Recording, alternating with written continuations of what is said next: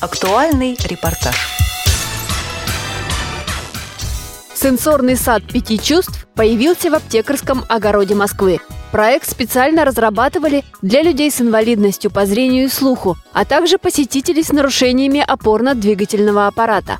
Как выбирали растения для коллекции, рассказывает ландшафтный архитектор ботанического сада МГУ «Аптекарский огород» Артем Паршин – мы искали растения, выращенные без пестицидов, так чтобы они были безопасны не только потому, что они не колючие, не ядовитые, а тем, что их можно совершенно без опаски трогать, мять, нюхать, держать в руках, отрывать кусочки и пробовать на вкус. Разные, есть шершавые, есть гладкие, холодные, есть теплые, есть с разным опушением – Почти все эти растения – пряно-ароматические травы с интересным запахом. Многие из них известны по кулинарии, по крайней мере, по названиям многие знают, что такое душица или мелисса.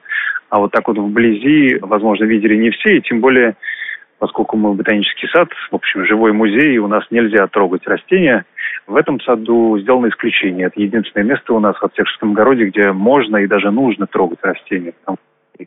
Ровно для этого и предназначен. Причем одной рукой можно одно растение, другой другое, и потом подносить обе руки к носу и чувствовать необычные сочетания. И так можно делать до бесконечности, пока хватит обоняния.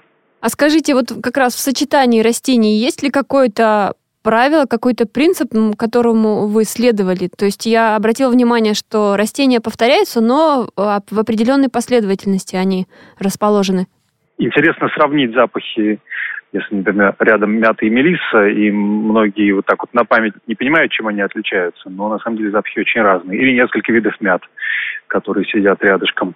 Или, например, душистая герань, про которую у нас у многих есть какие-то представления об ее запахе, но тот сорт, который у нас посажен, пахнет точно розовым маслом. И таким образом впечатления дополняются еще тем, что не все эти растения людям хорошо известны.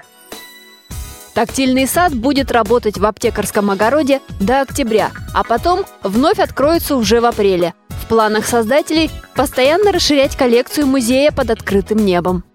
В следующем сезоне мы собираемся эти растения вырастить сами, и поскольку, очевидно, в таком месте, где растения можно трогать даже по кусочку от них, они постепенно неизбежно будут расходоваться. Поэтому в следующем сезоне мы предусмотрим некоторый запас. Кроме того, их можно будет еще и менять э, в начале сезона одни, потом, может быть, какие-то другие. Может быть, к осени подумаем о том, чтобы там были еще и овощи зеленые культуры. Посмотрим, эта тема будет развиваться. У нас еще нет полного опыта, мы не понимаем, с какой скоростью нужно будет делать замены, хотя действительно трогают, отрывают по листику, но они растут быстрее, чем расходуются. Люди с ограниченными возможностями здоровья могут посетить сенсорный сад пяти чувств в любое удобное для них время, в часы работы аптекарского огорода, отмечает Артем Паршин. Инвалиды первой второй группы сад бесплатно всегда, причем не в одиночку, а с сопровождающими. И до сада можно дойти, доехать на коляске совершенно беспрепятственно. У нас практически безбарьерная среда, ступенек никаких нет, везде есть пандусы. В том числе деревянные пандусы есть и в этот садик. И на инвалидной коляске можно подъехать коленками под э, приподнятые грядки, на которых эти пряные растения, так, чтобы растения оказывались перед глазами, перед руками. И можно сделать это совершенно самостоятельно, без всякой записи, без договоренности, в любой момент в часы и дни работы сада. Тактильный сад интересен не только людям с ограниченными возможностями здоровья. Ароматные растения, листья которых можно трогать руками и даже пробовать на вкус, впечатляют и гостей без инвалидности. Так вот то, что можно особенно и аромат хороший, да, и можно употребить не только удовольствие получать от внешнего вида, но еще и, и как бы готовишь что-то, да, приправы в частности. Здесь вот я смотрю много.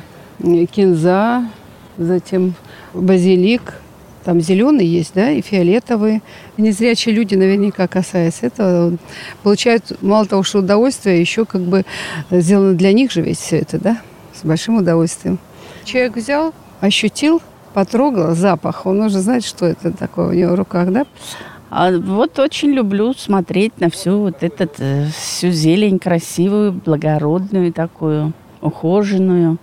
Эти растения можно трогать руками. Вы как? Ну, я с удовольствием э, прям понюхаю, что это такое. Потому что не все же, э, зная, что это, Вот сейчас я сомневалась, это петрушка или сельдерей. Понюхала сельдерей. Удачные попытки создания тактильных садов несколько лет назад были во Владивостоке и Екатеринбурге. Подобные проекты можно встретить и за границей – в Италии, Великобритании, США и других странах. Популярность сенсорных садов в мире растет. Программу подготовили Анастасия Худякова, Иван Черенев и Олеся Синяк. До новых встреч в эфире «Радио ВОЗ».